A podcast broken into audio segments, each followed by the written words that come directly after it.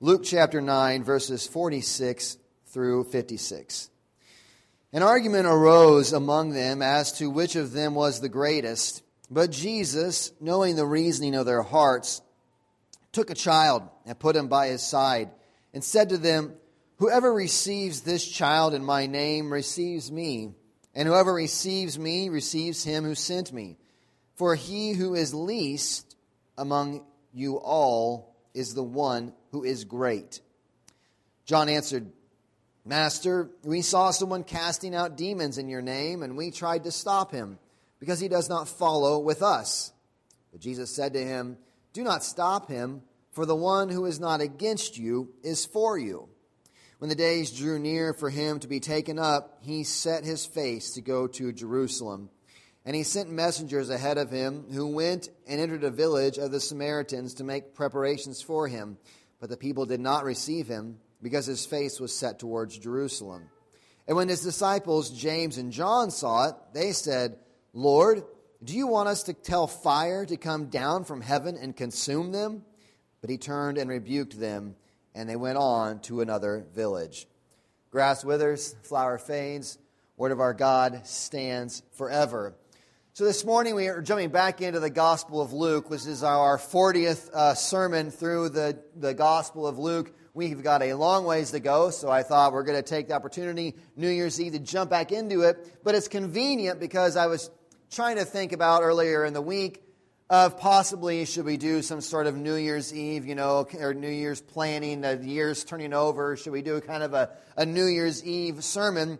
But I opened up the text of Luke, and this uh, I seem to have a text that kind of fulfills both purposes. We get to start Luke back up and continue our march, and it has um, pertinence, I think, to the idea of what so many try to accomplish in their New Year's Eve resolutions, making plans for twenty eighteen, wanting the next year to be the best that it can be. And how, how do we make our lives, make our years, how do we make our lives great? How do we make things great? So we were, that's where we're going this morning in the Gospel of Luke. We, we left off, if you remember, back in November, after the transfiguration, Jesus lights up bright white with a on the mountain there, Moses and Elijah show up, and they have this amazing, miraculous event.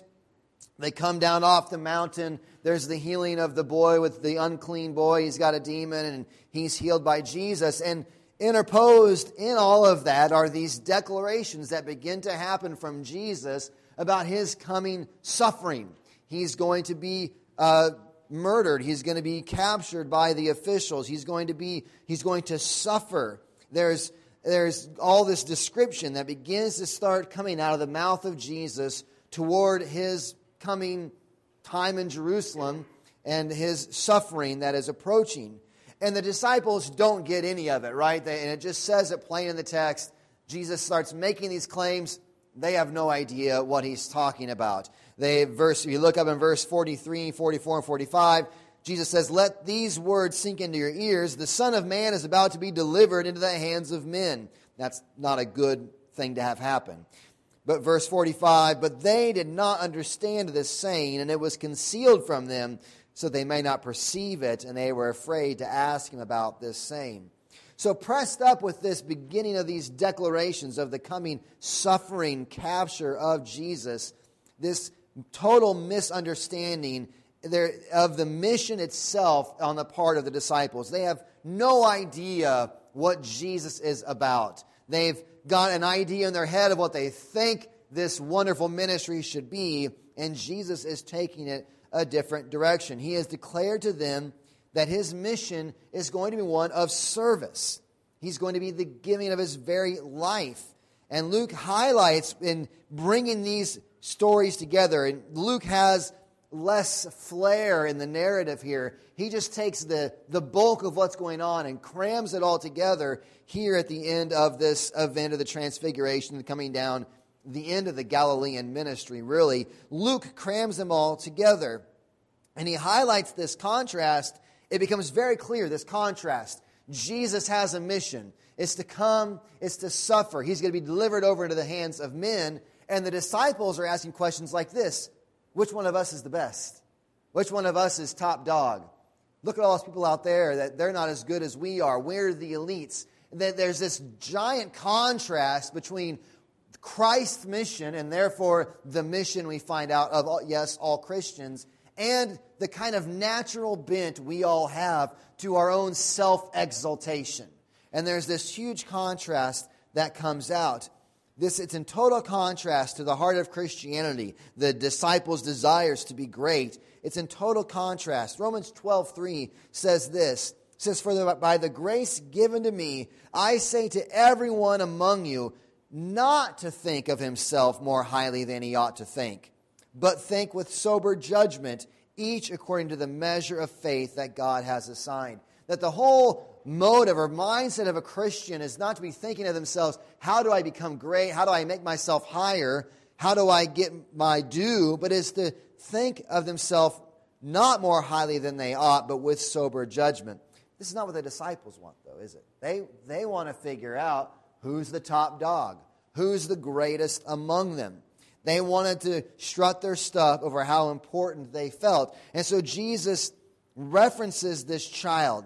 He, he goes to this analogy. They, they're asking amongst themselves, who's the greatest? And Jesus brings this child out. And he says, whoever receives this child receives Jesus himself. And whoever receives Jesus then receives the Father. And the idea that he's communicating there is that it's putting these children who are not real elevated in this culture, this time. Children are a burden. Eventually they'll grow up and be able to contribute, but children are not necessarily this worthwhile investment like we think of them now today. The idea of Christian adoption and Christians going out and saving the children that have been left on the street is a, is a Christian idea of valuing life at every stage, very much so that wasn't necessarily present at this day and time. But Jesus grabs this child and he's saying that putting children, those who have very low value within their culture, putting them above yourself to take care of them is truly godly work that keeps you close to Jesus.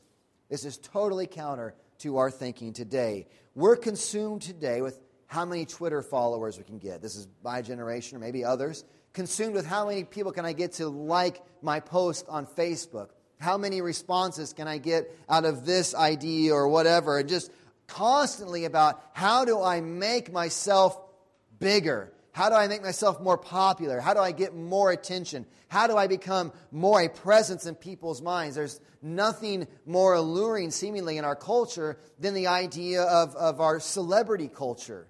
We want that these, we parade around all of these reality T V show figures and all these people, and that the goal of life is to become a household name. How do I make myself great? This is the pull of our sinful nature, that as we have fallen from God, we have become bent in upon ourselves, and our main goal is, how do I exalt myself? Not how do I exalt God, but how do I, in fact, take God down, and how do I exalt myself? This is what we are seeking so often in our selfish, sinful flesh. But Jesus says the exact opposite. He says the way we achieve greatness is not by making ourselves great, but the way that we achieve greatness is by becoming low and becoming the servant of all. The way you become great is not by parading yourself around and making yourself great. True greatness comes in lowering yourself and becoming the servant. Mark says in his gospel, the parallel account, Mark nine thirty-five says, "If anyone would be first, he must be last of all and servant of all." That's the first uh, critique Jesus has on this desire to be great. The second desire they seek out is elitism of their tribe. They're seemingly, they're not getting this message from Jesus about his mission. And so after some time that passed here, they asked Jesus this question about people who were ministering in Jesus' name but weren't really a part of their group. They weren't part of their tribe. And the disciples didn't like somebody else getting the credit. Hey, we're the Jesus people. We don't want somebody else getting the credit. They didn't like someone getting the credit and the accolades that they felt like they were due. So then Jesus tells them of a mindset that's totally counter to their thinking and our thinking. And it's this, that if someone else is doing well, you should rejoice with them. You should be glad that they are doing well. It's counter to and in total contrast to our natural inclinations that if someone else is doing well, you should be glad for them. If they are not against us, then good for they are for us. We, this idea of they wanted to elevate themselves. How do we become great? And how dare somebody else use the name of Jesus if it isn't going to make much of us? Self-centered, self-glorifying, seeking self-greatness. And lastly, the disciples, in the last part of our text from this morning, they go wild with this desire to make war against the other tribes. Not only do they not want to rejoice in them doing well, but when they aren't at a place of where they want them to be, where they think they should be, this Samaritan group, what do they want to do? They literally ask Jesus if he wants them to call down fire from heaven and consume them. Now, that's a legitimate request out of the creator of the universe. He could have done that, right? I mean, I know that's outlandish, but we have Old Testament stories where we could talk about the wrath of God coming down on those who reject God. Could have done it. Jesus instead rebukes them. There's, there's no extension of grace towards others from them. They're living by this mindset that because they were great and their tribe was special, everyone outside of themselves deserved to die. And my goodness, this is a popular mindset in our world today. We have this world word tolerance that has totally lost its meaning in our culture. Tolerance now means that uh, we have to affirm everything unless it's a view. We have to affirm every view unless it's a view that says affirming every view is not okay. Does that make? I don't know if that makes sense or not. But tolerance now means everything's okay, everyone's okay, unless they don't say everything's okay. It's a self-defeating, tolerant, everything's okay, unless you dare to be someone who doesn't say everything's okay. Then you no longer get tolerance. But true Christian tolerance is this, is this Christ's desire for tolerance to be practiced. A tolerance that says we can disagree strongly about what is right and what is wrong, yet keep from the desire to wipe everyone that's not like me off the face of the planet. That Jesus, these Samaritans, and now we could go to John four, where Jesus meets the woman at the well, has the conversation with the Samaritan village. These Samaritans aren't where the disciples are yet. They, they haven't come to Christ yet. They don't know and don't confess Christ yet. The disciples, what do they want to do? Wipe them out. Get rid of them.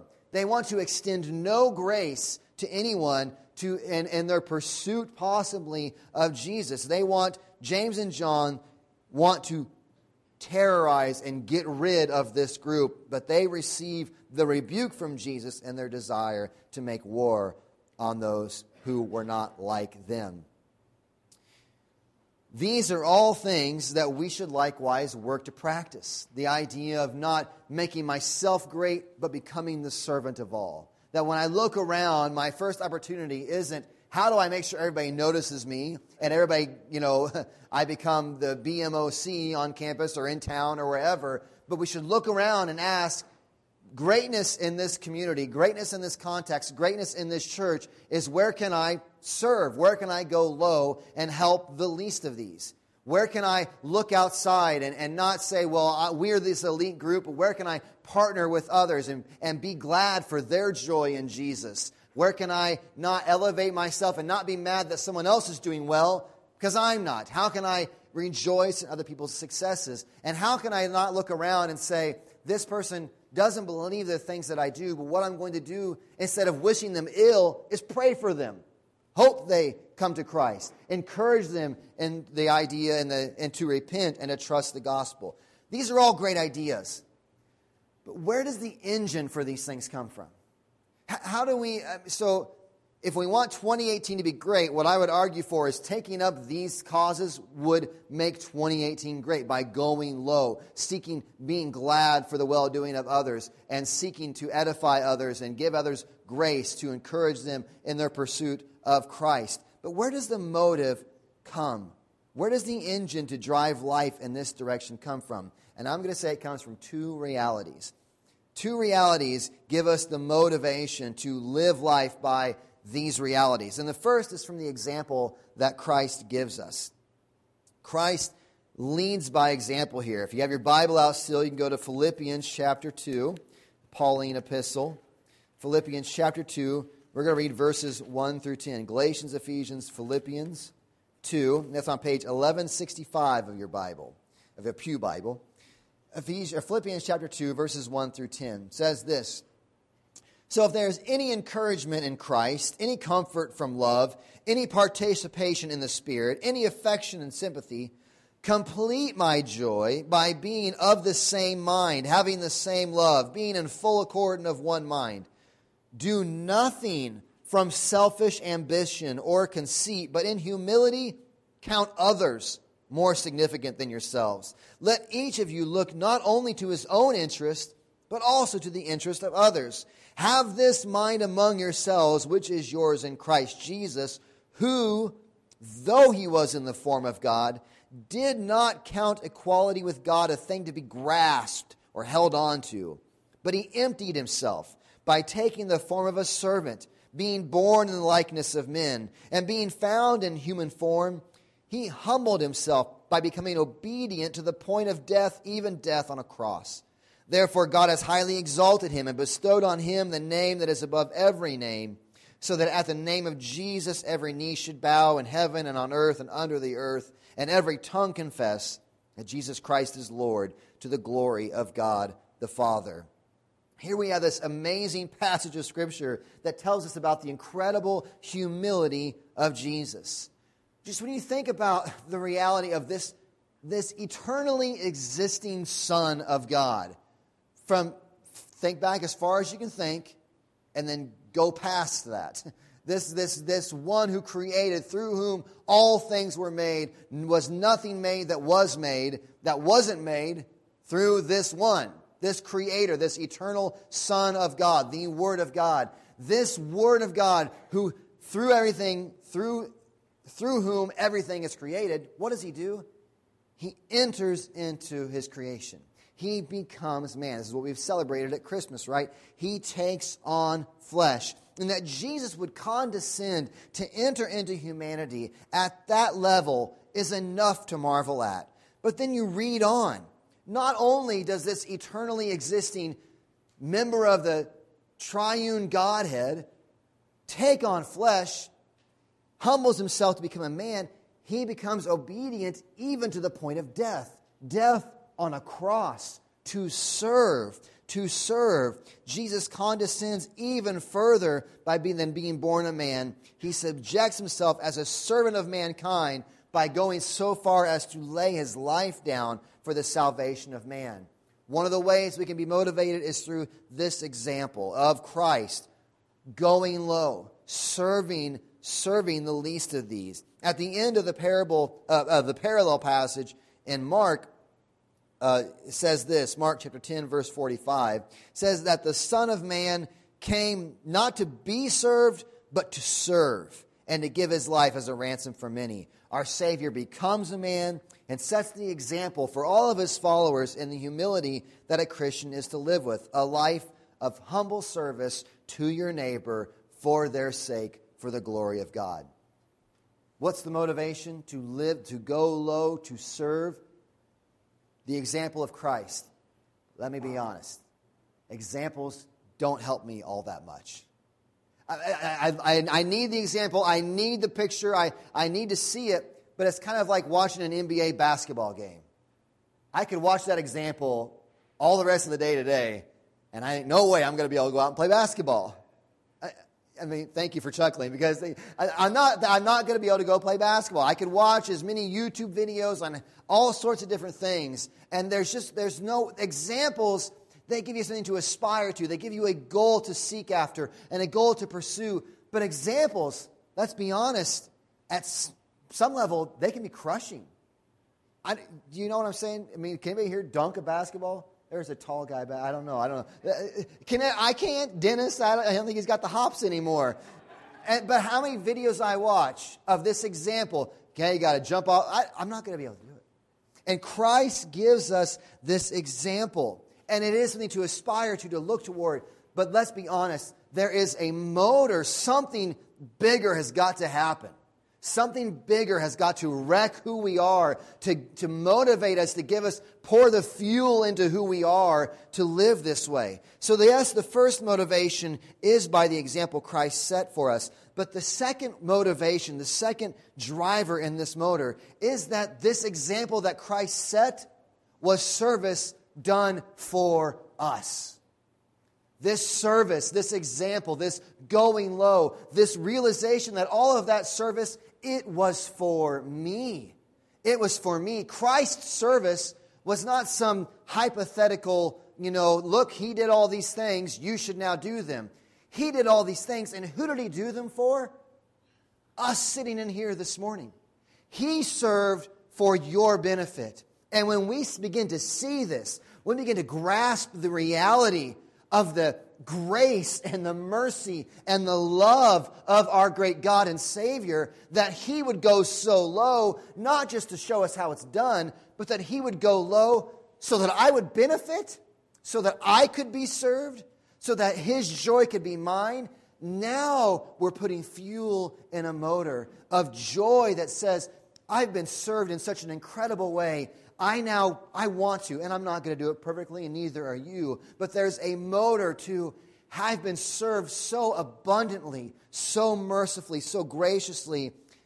Now I go out and seek to serve. When we read these events and teachings from the life of Jesus, we're often quick to read ourselves into the role of, this is what we should do, right? You take a, you take a gospel narrative, and you point out the things, here's what you should do. You should do this. Puff and I read this morning uh, the healing of, of Jairus' daughter. And one of the ideas is Jairus had faith in Jesus and brought his daughter to Jesus. And is it good to take your problems to Jesus? Absolutely. But oftentimes we read these narratives only in this light of do this, do this, do this, do this. Never seeing what has been done. What has been done. And I want to be able to look at this Luke passage and see that all of these ideas, serving to the least of these, not being elitist, not calling down judgment who aren't there yet, is a service God has done for us, for me. You want to know what gives power to love the least of these? What they don't, don't be great, but serve. What gives power to love the least of these? To realize that's the category we're all in. It's good news that Jesus says, serve the least of these. You know why? That's all of us. We are the beggars. We are the ones who are lost and without Christ. We all were spiritual beggars until Christ called us to Himself. Christ goes low to call people to Himself, to rescue them from their sins. The reason why it's good news that we go out and serve the least of these, and the motor behind it is because Christ has gone out to serve the least of these, and we're the benefactor of that work. And it's the joy in that work that then motivates and fuels us to do the same. What enables you to be for those who are not against you, to be glad when things go well for others. It's realizing that it's only by grace that anything goes well at all. Why would anything ever go good for us? The disciples are all caught up in being part of Jesus' group, that they don't want any other group to prosper, seemingly forgetting that they are only in Jesus' group due to His calling, His kindness, and His grace toward them. Not wanting well for others is to totally miss the fact that I undeservedly had things go well for me. That God called me to Himself, not because, boy, I shined myself up and he, I, I really like the looks of that guy, but by His grace and mercy, He saved, He rescued. How can I look at someone else and say, they don't deserve good? I didn't deserve it. Yet, He comes and He serves. He goes low. How can we possibly keep from flying off the handle, wishing for the destruction of those that we disagree with? How can we possibly pray for them, our enemies even?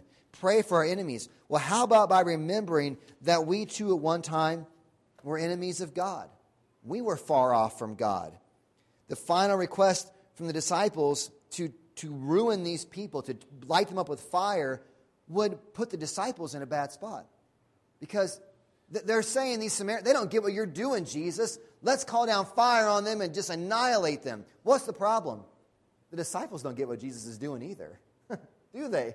I mean, it says right in the text, they have no idea what Jesus is talking about, but they want everybody else who doesn't know what Jesus is talking about, wipe them out. Don't give them a chance to hear the gospel. Don't give them a chance to repent. Just get rid of them. Well, they, they'd fall under that condemnation themselves. In their desire for the Samaritans to receive immediate punishment for not getting it, how would they fare because they totally don't get it either? Ephesians chapter two, verses eleven through twenty-two just emphasizes this reality. Ephesians two. Therefore, remember that at one time you Gentiles in the flesh, called the uncircumcision by what is called the circumcision, which is made in the flesh by hands. Remember that you were at that time separated from Christ, alienated from the commonwealth of Israel, and strangers to the covenants of promise, having no hope and without God in the world.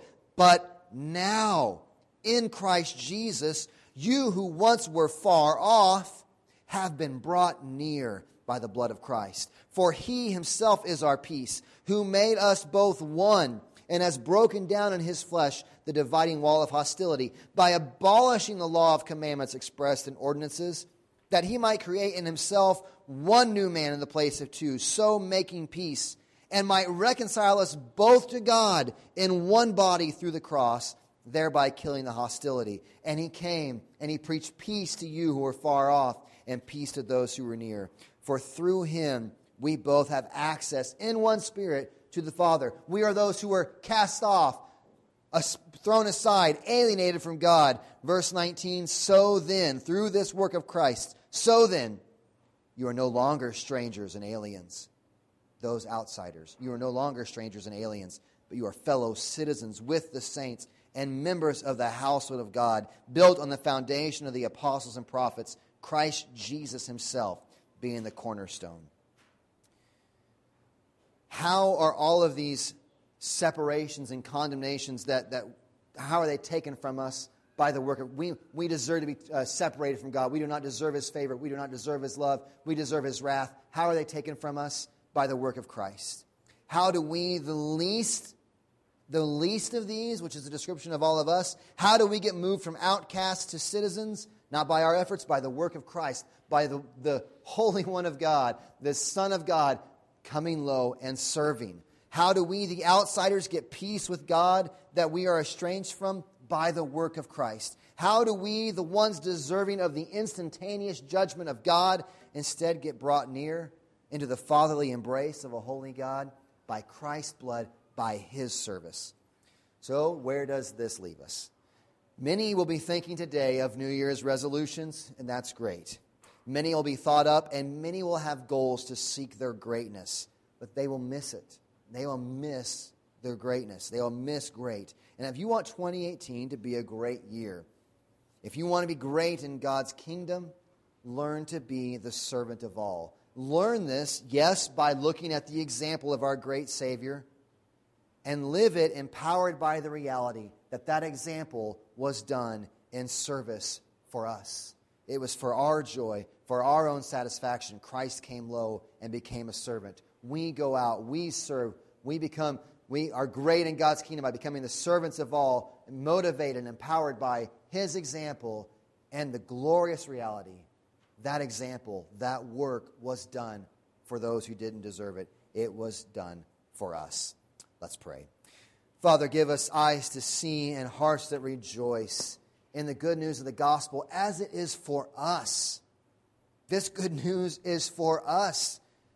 Father, as, as we've gotten out this morning and made our way into this building, God, may we not rejoice. It may not fall short of rejoicing in this good news, this service that was done to us, this coming low, this humility that we celebrate now on the Lord's table, broken body, shed blood, service for us, so that we, by this great example and fueled by the great love behind it all, leave from this place serving our neighbor for their good and for your glory.